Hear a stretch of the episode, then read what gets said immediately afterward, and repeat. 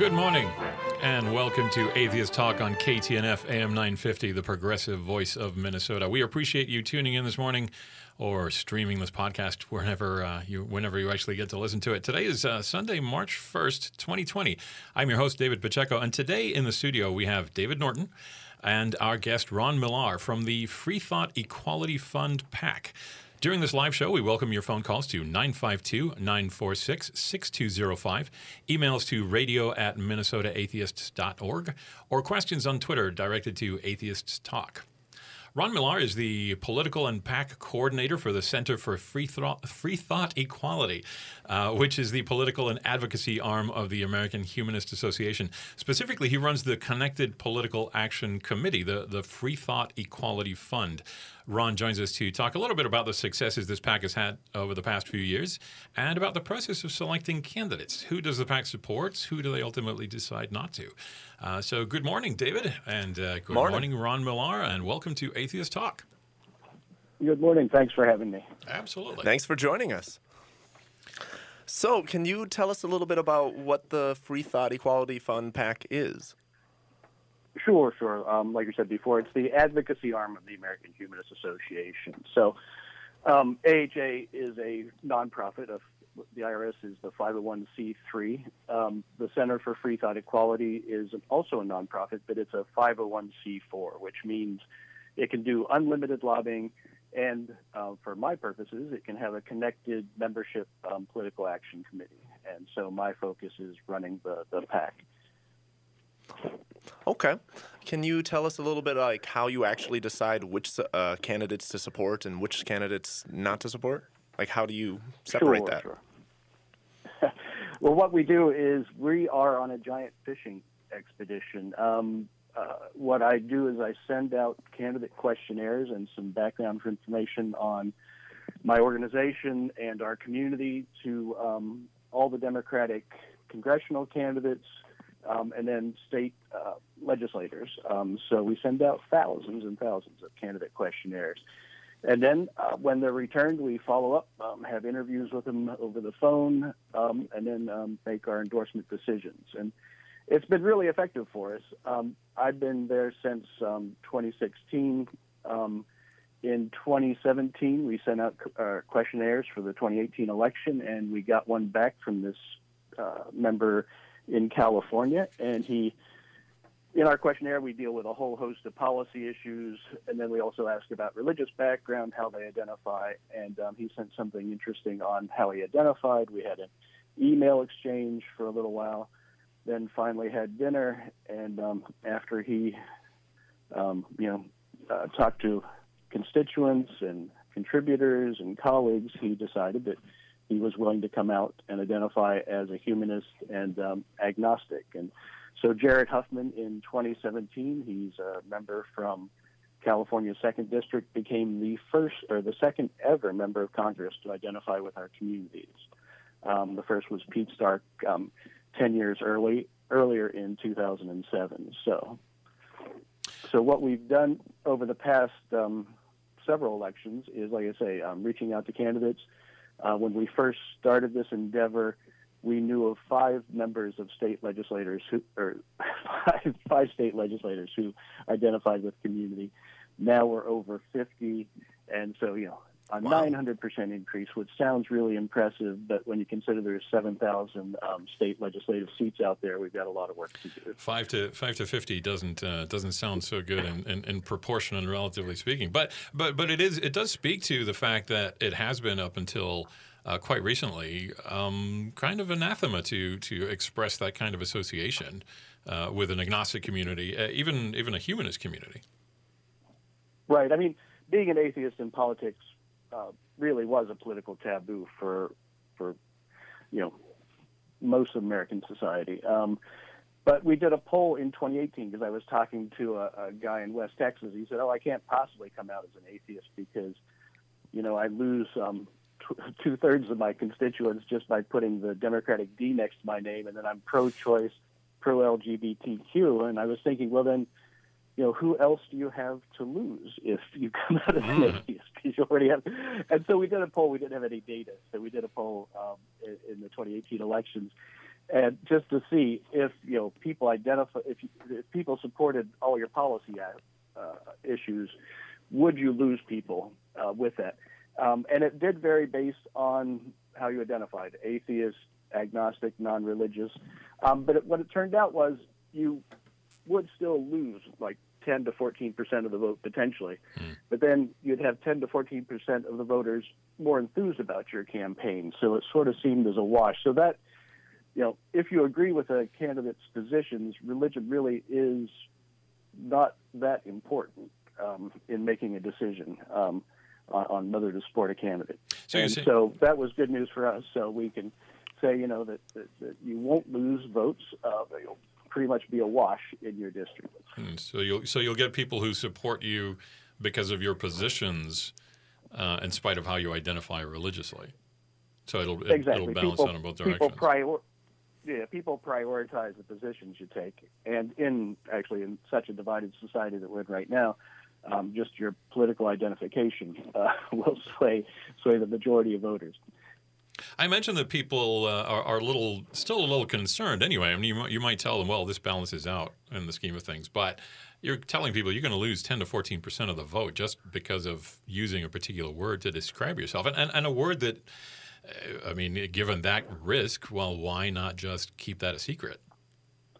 Exactly, and it is, you know, it still is a liability. It's simply not the taboo that it once was, and so that's what our work is all about: is trying to get rid of that last little bit to, that makes it a liability.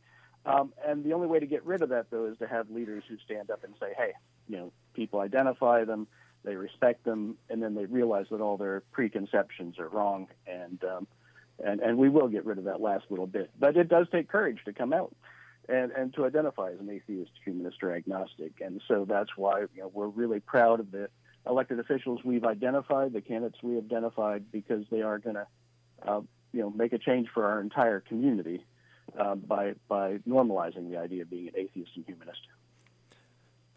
Yeah, I was just about to say, I'm, I'm sure the more people you get uh, that are willing to come out, the more normalized it'll get, and the less of a big deal it'll get over time. Um, do you guys also like encourage people to run to get them engaged to try to I suppose normalize it a bit more just to get it more out there or do you primarily look at people who are already running? Um, for our we're a very small PAC, so generally we are looking at people who are already running just to be their authentic selves um, uh, uh, in identifying with us. Although, you know, I, I give talks across the country and urge our members, um, local affiliates, to, to, to run for public office. Um, you know, be it school board, town council. You know, there's there's half a million elected positions out there. So um, you know, there's got to be one that works for, for, for a lot of folks. So we just we just need to start running for office and and being part of the political process. It's normalizing uh, uh, people, right? It's, it's, people being able to recognize um, in their representatives, uh, people who represent themselves, right? It's that's that's the critical part of it. It's it's I think what we've seen within the LGBT community is uh, very similar too. Is once you see people out there represented in uh, uh, public life, whether it's as a legislator or whether it's you know characters on TV and in movies and and uh, just people who are outspoken and and visible, uh, it, it, really opens the doors for other people to uh, to come out, quote unquote, in, in, in the various uh, definitions of that term, um, and uh, and take stands and take positions and and kind of stand up and say, yes, I am a member of this community and I am a contributing member. I am a, a participating. I, I, I give back. I work for my community. I I, I choose to represent my community, uh, and doing so in a way that doesn't hide who they are as uh, as individuals. Exactly, and like with our poll results. Um, you know, when we ask the question, it's that nameless, faceless atheist, humanist, or agnostic. But once you put a face to it, and you know, especially if it's somebody that you you know know or agree with or or or admire in their leadership, you know, again, all all your preconceptions just melt away, and and, and that's worked really well within the the LGBT community, and I think it'll work with our community too. I did notice um, that you did uh, uh, mention specifically that you search out Democratic candidates. Is that is, is is that specifically who you go to, or have you been able to reach out to any members of other parties, independents or Republicans, Green Party members that uh, uh, uh that uh, you might want to assist with the PAC? We have focused on the Democratic Party simply because we're a small PAC and you know we have only so many resources. Um, and we don't reach out to Republicans because you know core elements of our, our questionnaire are you know uh, climate change, reproductive rights, LGBTQ equality, and those issues we promote them because they're only political issues because of the, the, the Christian nationalists out there. Um, you know, we'd actually be addressing climate change rather than debating whether it exists or not, and we'd be fo- uh, freed up from dealing with reproductive rights and LGBTQ equality. So, in Congress right now, I don't think there are any Republican members who are both um, LGBTQ friendly and support reproductive rights. It, the Republican Party has been so captured by um, the, the, Christian nationalists that um, that there is no um, ability for candidates like that to to to be in their system. So so we don't reach out to them. We don't reach out to Greens or Independents simply because um, you know at this point they're not winning elections. So we want to focus on people who um, you know have have the chance to to obtain their seats. Sure. So, again, it's I, I, we need to. Sorry, Ron. Sorry to interrupt yeah. you real quick, Ron. We do have to take a break. Uh, please stay with us through the break. We'll come back. We'll talk a little bit about the criteria that you're using. This is this is part of it, obviously. We'll return to Atheist Talk with our guest Ron Millar. I am David Pacheco, along with David Norton, and you're listening to AM 950 KTNF, the progressive voice of Minnesota.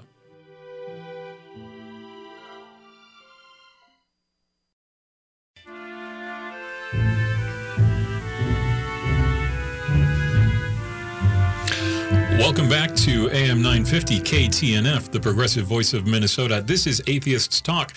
I'm your host, David Pacheco.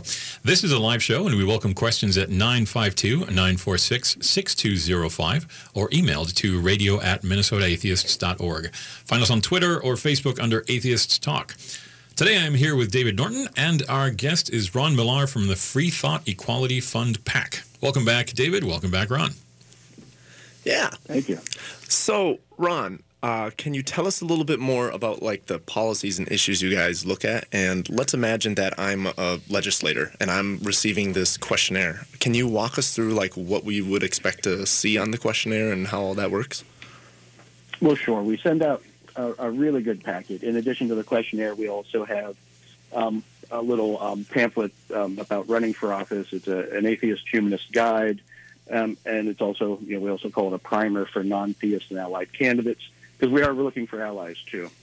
And then uh, we we also have included uh, the results from the poll that we talked about earlier.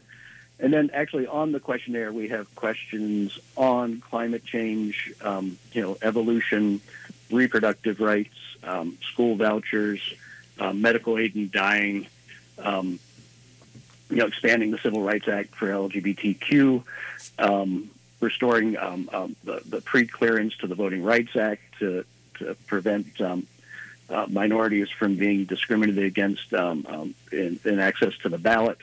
And then we have questions like, um, you know, do you think belief in God is a requirement to live an ethical life? And then we ask about, you know, what's your religious background and how do you identify when asked to do so? and then from that, like I said before, we get the questionnaires back. I do a little phone interview with them. Um, and then um, send off their information to our board for approval to endorse. That sounds that, that sounds like a quite an extensive uh, uh, questionnaire. Um, I mean, that's that's a lot of issues to address. A lot of um, a, a, lot of uh, uh core issues that you need to be aligned with with these uh, uh, candidates to uh, to get. What, what's what's your response rate? I mean, I can't imagine in the busy life of a legislator receiving something that's you know several pages long and goes into quite detailed and in some cases non-public uh, answers for these um, uh, for these legislators. And what's your uh, what's your response rate?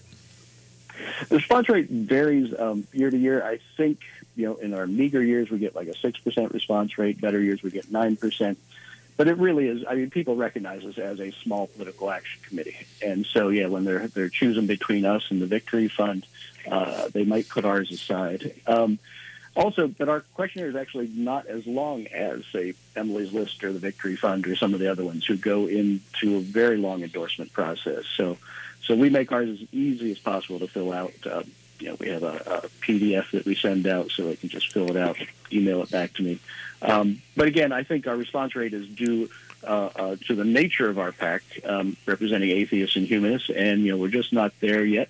And also, we are a tiny little PAC. You know, we're only going to spend probably um, you know four uh, forty thousand dollars in this election cycle uh, to federal and some state candidates, and that's that's a tiny PAC. I go to these um, federal election commission trainings, you know, and I'm with the groundskeepers who are concerned that you know they're only going to get a little over six figures uh, this year, and I'm like, yeah, yeah, I'd really like to get to six figures someday. Um, the world's so tiniest violin in the background there. exactly, exactly. But um, you know, the whole point is we're, we're started and we're growing, and um, you know, you know, we you, you got to start someplace. Um, and this is a good time to plug the organization uh, because uh, membership in the Center for Free Thought Equality is absolutely free. That might be also why we don't have a lot of money to spend. but, but what we want to do is get more people to join us uh, so that they know about our candidates because um, the, PAC, the PAC is connected to the Center for Free Thought Equality. So that means that only members of the Center for Free Thought Equality get to know about who we endorse. So so please go to the Center for Free Thought Equality, join up to be a member. Like I say, it's absolutely free and you'll get great emails from me about our fabulous candidates and the other stuff that we're doing. And the uh, uh, we'll, we'll we'll we'll bring that up anyway right now. The freethoughtequality.org. Sorry, it's freethoughthequality.org. Uh, is the uh, website for the Free Thought Equality Fund PAC, and uh, obviously has a ton of information uh, there right. about the about the candidates, but also uh, but also about resources. And I wonder, David, I know you had a question about the resources they make available, both to legislators, but also to people who are interested in getting involved. Yeah, I was taking a look at that website and it looked like you had a lot of stuff like under the resources tab about making your voice heard, engaging your group, and uh, running for office. It sounds like you really do want to get um, people involved and uh, kind of like a grassroots movement kind of in a way. You have resources there for how people can take a look at um, like the voting record of different candidates. Can you tell us like how you put all that together and I guess what your goal is. How you make that, that available? Yeah. Sure. I mean, it's really important that our community gets engaged in the political process, and we haven't. Um, you know, when they're they're when they're reporting out um, um, who's participating in elections, we've been down into the 15 and 17 percent category, and that also includes the nones. So we should be closer to the 25 percent uh, participation rate. So we've got a lot of work just to make sure our people realize that they should be engaged in the process. And again, I think it, it partly is that when they don't see folks who identify as with us, um, you know, they're not as motivated to go out and vote. But you know, and it, and it's not just voting in the presidential elections either. It's voting in every election at the local level and um, um, and running for office at the local level. So so uh, we do have the resources like making your voice heard. It gives lots of ideas about things you can do to become more uh, involved in, in the political process. Engaging your group is perhaps the most important one because we have all these affiliates, and people think that nonprofits shouldn't or can't be involved in the electoral process, but you can. Um, there's this great group called um, Bolder Advocacy that's funded by the Alliance for Justice that uh, spells out exactly what um, nonprofit groups can do. And it's things like, you know, doing voter registration drives, uh, get out the vote efforts, hosting candidate forums. Um, so it's it's real important that um, again, our people are motivated to become more involved in the electoral process, and you know, as a basic one, just vote. you know, vote, get on have vote. to be registered. Yeah, we have to be registered, and we have to vote, and not just once every four years, but you know, like Minnesota, you're, you're going to be in Super Tuesday, but mm-hmm. that's only for the presidential race. You, you're perhaps your more important primary is coming up on August 11th, when you're going to have a whole host of candidates that you can vote mm-hmm. for. So just being informed and engaged is incredibly important being involved in the uh, in in the political process at the lowest levels. I mean, uh, people who start out uh, in the school boards uh, right, end up running for uh, for legislator uh, positions eventually, right? Uh, people who get involved at, at those lower levels uh, eventually uh, go to the higher levels too, and, and hopefully at some point to the national level too. And that's why it's really important to to as you say to use the resources and, and websites and organizations like the Free Thought Equality Fund PAC to say what can I do? I mean, I don't necessarily have to just run, but I need to be aware of what's happening around me. I need to be aware of the legislation that's being proposed. I need to be aware of the uh, of the cases that are being brought towards the Supreme Court, uh, so that I can understand what uh, uh what impact I can have uh, on my local community and the legislation that affects it, but also at the national level too. we're going to have to take another break. Please stay with us through this break. Uh, we will return to Atheist Talk with our uh, guest today, our guest Ron Millar. Uh, this is David Pacheco, and you are listening to AM 950 KTNF, the progressive voice of Minnesota.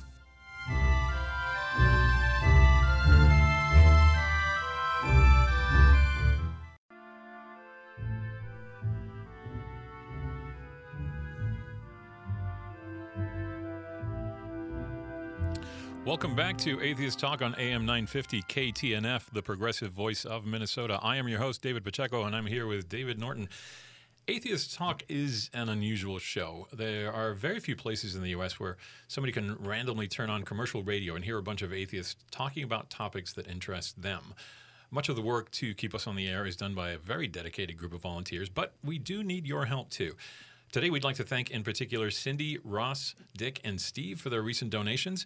If you'd like to make a tax deductible donation to our radio fund, please visit mnatheists.org or search for Atheists Talk on Patreon and sign up for exclusive content. Atheists Talk is produced with funding from the Minnesota Atheists, American Atheists, and Q. Cumbers Restaurant.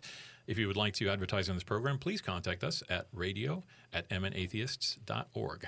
Our music is composed by member Brent Michael Davids and used with permission. Opinions expressed on this show are those of the speakers. You can find Minnesota Atheists' public policy positions at mnatheist.org. Please consider becoming a member of Minnesota Atheists if you're not already. Support our work and help steer our future direction. We are on the uh, radio today on the air with Ron Millar. And uh, if you have a question or a comment on today's show, please call us at 952 946 6205. Email to radio at minnesotaatheists.org or find Atheist Talk on Twitter or Facebook. Ron Millar today is here talking with us about funding free thought political candidates with his organization, the Free Thought Equality Fund PAC. And we actually have a call uh, from John up in Todd County uh, who is uh, interested in asking a question about uh, about activism up in that area and identifying as uh, as an atheist. Uh, John, are you with us? John, are you with us?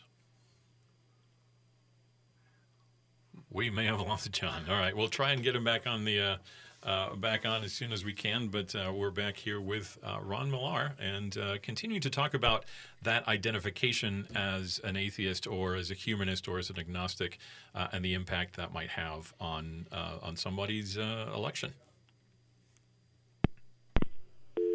Oh, well, oh. that was not the call we expect. All right, so do we still have Ron on the air for us? We might not. We'll, okay, we'll try and get him back on the air. We're going to talk a little bit about uh, the Free Thought Equality Fund PAC. Um, actually, there are some endorsements that uh, we wanted to talk about um, for uh, uh for the Free Thought Equality Fund PAC uh, that they have done in 2019. Uh, we've got Stephen Bird who is running for New Jersey General Assembly, District 28th. Marc Friedenberg, who's running for the U.S. House of Representatives in Pennsylvania uh, in the 12th congressional uh, district. He ran uh, for Congress and earned about 32% of the vote. Uh, Karl Frisch, who's uh, running for the Fairfax County, Virginia School Board in Providence District, uh, he won election to that actually with 62% of the vote, and he identifies as agnostic. Herb Jones, running for Virginia State Senate District 3, he identifies as religiously unaffiliated. Uh, and uh, he has a strong focus on transparency and uh, economic equity issues, to include uh, education and taxes and criminal justice. Several more. Flo Ketner from Virginia State District 19, Virginia State Senate uh, District 19. Uh, she is a uh, uh, she is identifies as spiritual and an ally of the atheist and humanist community. So as you can see, there's there's quite a variety uh, of people who uh, who get involved in it, different levels of belief. As as Ron Millar was saying earlier. Um, this is not necessarily okay. We're only going to support people who identify as atheists. We're only going to support people who identify as humanists or agnostics uh, I think some of the critical questions that they're asking in those core issues and the core criteria, uh, David, I don't know what you think about this, but uh, but they really seem to be uh, a, an affiliation with that core set of issues as opposed to a religious uh, um, affiliation. Yeah, it was um, it was really really interesting. It looked like there was um, kind of the principles at the center of all those questions. It kind of seemed like they were trying to make sure that the candidates like accept the results of science and are going for inclusion and things like like it seems like there's a couple of core principles at the center of all that. So I think we've got. Uh, this is Hey, Ron. Good to have you back, Ron. Welcome back. Sorry we lost you there for a second. Technical issues. We love those. We think those were sunspots. Uh, that might have been an, it might have been an act of God. We don't really know. Um, but speaking of which, and speaking of science, how how I did have a question. How important is it for us to have scientist legislators? Uh, well, you, you're you're looking at it right now with the coronavirus. Um, Mm. You know, we've got to have people that fight back um, when when uh, you know they're subverting uh, uh, the actual science of what's going on to the politics of it. And um, you know, it, you you would think that having evidence-based public policy would be a natural, but uh, we're far from it. And so so we. Uh, you know, we we've got to elect people who are going to have that at the forefront of their their uh, agenda, and that's actually one of the great things when um, when, when Jared Huffman um, announced, he was getting all kinds of congratulations from from uh, his colleagues on the Hill. And one of the things we had talked about when we had dinner with him, we had like six things that we you know, a wish list of things we wanted to see, and one of them was creating a a caucus within Congress that would focus on evidence-based public policy, maintaining the secular character of our government, and also normalizing the idea of having atheists and humanists um, in public office. And so, you know, at the time we said, well, you can't be a caucus of one, but it happened anyway because he got such great feedback. Um, uh, you know, a couple weeks after he announced, we had a meeting in his home on Capitol Hill with several members of Congress, and um, they wanted to form a caucus to support his his being the only humanist and agnostic member of Congress. And so now there there is there is such a caucus focusing on evidence-based public policy it only has 12 members right now, but um, you know when you talk to your uh, elected officials from Capitol Hill, tell them to join the Congressional Free Thought Caucus so that we can build it up. And that was started in uh, in 2018, I believe. Uh, yes, that's correct. Yeah. yeah. So, and and so what uh, what has their focus been? What has uh, uh, what have their efforts been in terms of supporting legislation, supporting movement? Um, it's been a lot of education materials. It's been opposing some of the regs that um, the president has put forward, uh, putting putting a religious um, um, aspect on you know health and human services regs. Um, they've had a couple um, uh, speakers come in um, to talk about actual religious liberty, where where people are being threatened overseas for being atheists and humanists. and so, yeah, it, they're just starting out. They're doing some great work. Um, and yeah, we need more members to to to, to expand our reach. Yeah, I think it's interesting. Um, there was a point you were talking about earlier, uh, like way in the beginning, where politicians were kind of afraid to to speak out for fear of alienating uh, the electorate. But I also think it's a bit of a, a catch 22. As voters, we need to make sure that we let people know that hey, we are a segment of the voting population, and for um, humanists and atheists and all of that to have their issues addressed and have politicians take them seriously, we need to let them know that we are an actual segment of it that they can earn. And a significant segment. I mean, I think uh, uh based on the latest polls, we've got somewhere between 22 and 25 percent of the population, of the voting population in the U.S., who identify as non-religious. Now mm-hmm. that that can mean a lot of things. Doesn't necessarily mean they're agnostic. Doesn't necessarily mean they're atheist. But that's you know that, that that's more than any particular organization um, or, or, or, subclassification of uh, of Christian uh, churches in, in the United States, right? It's a, it's a it's a it's a significant percentage, and I think to your point, uh, David, is that um, we need to make sure that everybody knows that that one quarter of the U.S. population deserves representation mm-hmm. and has issues that uh, uh, that are important to them. Uh, and uh, and that they will vote. They will vote for the people who represent those things. Uh, what are your thoughts on that, Ron? Definitely, definitely. We have to organize, um, and we have to be visible. Um, American atheists are actually doing some great work, going to the presidential uh, um, campaign events, wearing their swag with T-shirts and buttons, um, and then um, meeting with the candidates and saying, "Hey, I'm an atheist. What are you guys going to do for us?" And you know, if more and more of us go out there and do that, and again, it's the visibility issue. It's asking questions that relate to our community, uh, and they're they're taking notice. And you know, the demographics are with us. Um, our problem is how do we organize these folks, and how do we get them in an organized manner out to events. And I think and we again, have. I, I think we have somebody actually on the call. We we got John back on the phone, uh, and uh, he had a question specifically about that, about identifying uh, as an atheist or as a non-religious person uh, and uh, running for legislature. John, are you on the line with us? Hello, am I here? Yes, you are, John. Go Hi, ahead John. and ask your question. Okay. Uh, yeah, I'm kind of used to poor communications, living in a rural area. well, we're, we're glad you made it back. Doesn't really give a Yes. Um, well, what I'm saying is uh, the area I live in is so conservative. Um, I can't go anywhere without a MAGA hat sitting next to me um, on there. And then also, I'm in business, and uh, just by identifying uh, being progressive, I've lost a couple customers. Hmm. So, but um, so you get to an area, and I agree with the fact that nationwide the um, um, 25% is non-religious, but I would have to disagree with the rural areas being that way. That's a very good point, uh, Ron. What would you uh, what would you say to somebody who's in a far more conservative area uh, that uh, may be a lot more hostile uh, to uh, to the non-religious? what would you say to people who want to participate in activism there? Ron, do we have you? Yes, I'm, I'm back. Hi, this is Ron. So what? Uh, so what would you say to somebody who uh, lives in a in a more uh, conservative area? In this case, I believe northern Minnesota, that uh, uh, that perhaps uh, has even less support um, for this kind of. this kind of PAC, this kind of organization, and perhaps is areas that are a lot more hostile to the non-religious. Sure, and it is going to vary greatly district by district, and you know, community by community. And Oh, we seem to have lost Ron, unfortunately.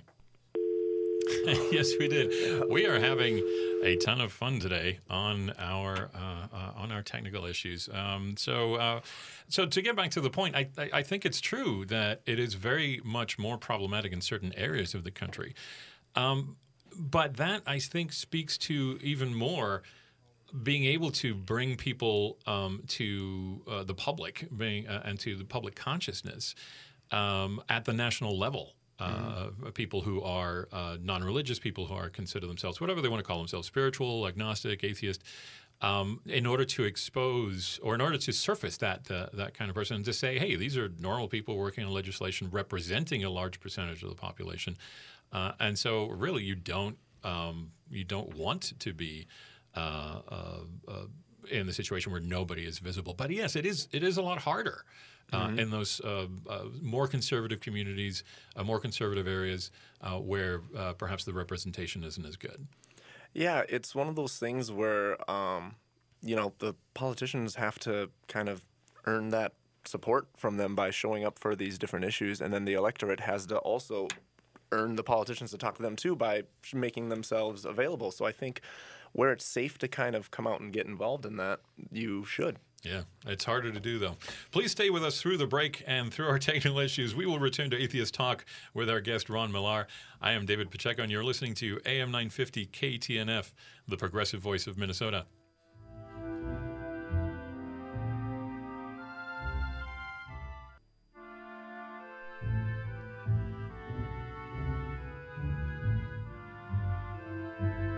Welcome back to AM 950 KTNF, the progressive voice of Minnesota. This is Atheists Talk. I am your host, David Pacheco, along with David Norton. Today's guest is Ron Millar from the Free Thought Equality Fund PAC. Welcome back, Ron. Thank you. Thanks for having me back. Yeah, it's um so I'm curious about that questionnaire you were talking about. What happens if people answer saying that they're in support of these issues, but they don't identify as non-religion? Uh, so, like, say Sure. they're Christian and they still say, "Hey, I believe in evolution. I believe in climate change, et cetera, et cetera." How do you proceed from there? Sure, we do endorse allies too because we need allies um, to, to, you know, defend us if our candidates are getting attacked, um, to push through legislation that we want pushed through um, the the federal or state house. So, um, yeah, yeah, we we welcome uh, allies to to our movement. But it's it, I imagine that uh, that you get people who um, who don't answer who don't check all the boxes, right? You, uh, uh, yes, definitely, as as David was asking, um, specifically the religious ones. But uh, I, I imagine there are people who who go, well, you know, I support most of these things. Um, I'm I'm maybe I'm not uh, so much in favor of the Pre-Clearance Act. Uh, do, do they have to check all of the boxes in order to get to get the support of the PAC? No, I mean I will follow up with a phone call um, just to get the rationale behind some of their questions. If they do a simple yes no, and if their their rationale, um, you know, still meets our criteria, then we can move ahead with them. But um, like I say, the the questions that we have there uh, really are only political questions because of the religious right, and um, you know we need to, to actually start working on other issues and addressing climate change. And, uh, you know, stop talking about reproductive rights and LGBTQ equality and So- make it happen. So, so numerically, I mean, we're we're talking about. You, you said that the results uh, or the responses you get from your polls is somewhere between six and nine percent. Uh, uh, after that uh, selection criteria, and after that, that the board. I mean, what's the what are the numbers we're talking about of people? Uh, you know, the significant reduction from the total amount of legislators down to that six to nine percent who actually respond. How many of those actually make it through the process? Sure. I think in 2018 we had a little over 200 endorsed candidates. We have over 60 now, and we'll probably hit that 200 uh, number uh, before the general election. Um, so I would think. hmm, I don't know if it's if it's half, you know, don't make it from the questionnaire period to the the endorsement phase. It, it might be around that area, and some of that's because folks, um, you know, aren't with us on on the, the key issues. Um, some of it is um, you know when we do the phone call and we're talking to folks if they're not quite ready to to announce that they're an atheist or humanist, you know. Uh, we don't want to do any harm to a campaign, so we'll back off on an endorsement uh, if they, Well, so don't that's want those. Uh, Yeah, that's an interesting point. So, so you do have criteria that uh, that filters people out, and, and so so can we talk about without uh, um, for identification purposes? Obviously, uh, perhaps you know we don't want to name any names, but uh, but could you talk about specific candidates that you have said? And no, they this this uh, person may identify as atheist. They may not be uh, open to talking about it, but or or maybe they are. But you've decided within the PAC, or the board has decided not to endorse. Could you uh, tell us uh, uh, about some of those examples? Well, generally that happens within the, the conversations I have with the candidates because you know I want people to be 100% comfortable with with being identified and also with being endorsed by us. And if they're not, you know, uh, it, it does not affect me personally to walk away. and you know, there's no hard feelings. And my hope is, you know, two years down the line that they'll see, you know, the progress that we've made. They'll feel more comfortable, and um, you know, identify with us the, in in their reelection. I'm Go ahead. I'm really curious. I don't know. I don't know how big of a deal this is, but um, there are so many terms that people can come out as: non-religious, spiritual, freethinker, humanist, agnostic, atheist. Like, is there? Do you find that a lot of them are more comfortable with certain things? Like, how does that play a role in all of this? Sure. I have a very broad view of our community. I mean, I include, you know, the nones within our community, so that does get us up to the 25%. Um, but when I'm dealing with candidates, you know, anybody who's in that gray area who is, you know, not religious or a none, you know, I do ask the, the follow-up question, well, do you consider yourself an ally to our community or a member of our community? Mm. in the you know and so Um, but but for me, if someone says, you know, I'm not religious, and and we endorse them, that's great because then the next time when they're in reelection, maybe they'll take a term that's you know more commonly known with our community. It's a progression.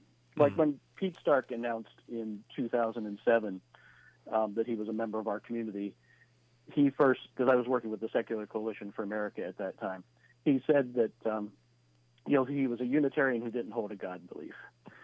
Then, you know, shortly after that, he got an award from the American Humanist Association. Then he was comfortable using the term humanist, you know, in about a year. And then a year after that, he was comfortable using the term atheist. Um, so again, for a lot of folks, it, it is a progression. It's just, you know, once they get to know our community, become comfortable with our community, and really feel like they're a member of our community, then, you know, they, they pick IDs that are more familiar uh, to us.